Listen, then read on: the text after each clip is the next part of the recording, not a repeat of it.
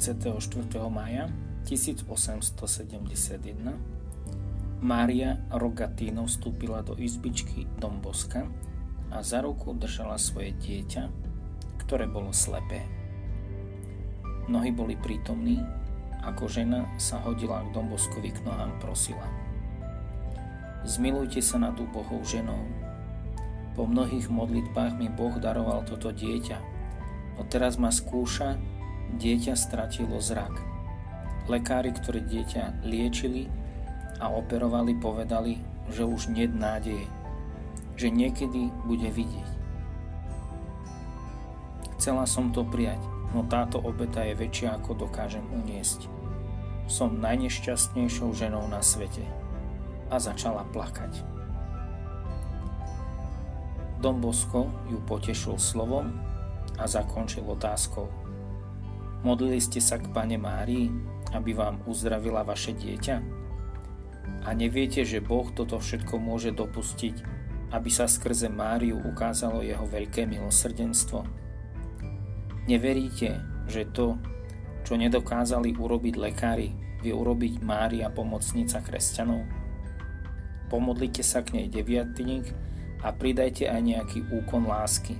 Som si istý, že pre dobro duše vášho dieťaťa Boh ho uzdraví. Tom Bosko sa otočil a odchádzal. Žena povedala, neodídem odtiaľ, pokiaľ mi nepožehnáte moje dieťa.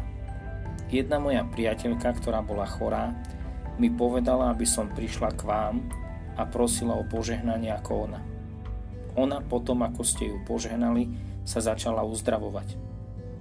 Prečo by sa také čosi nemohlo stať aj môjmu dieťaťu? Veď v písme stačilo, aj tieň svätého Petra, aby uzdravil chorých, dal zrak slepým. Prečo by som to nemohla zažiť aj ja? Dom Bosko sa pozrel prekvapene na ženu a povedal Vy klamete sami seba. Nie odo mňa máte čakať požehnanie, ale od Boha skrze mocný príhovor Márie Pomocnice – ja som iba slabý nástroj v rukách pána.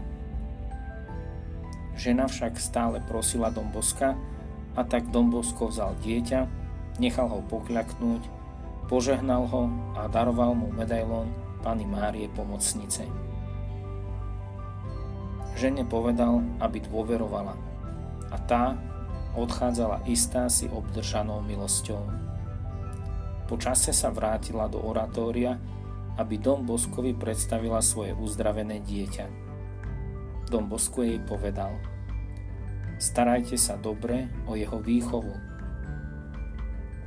Boh mu preukázal veľkú milosť, no najviac vám patrí ďakovať Pane Márii, pomocnici kresťanov.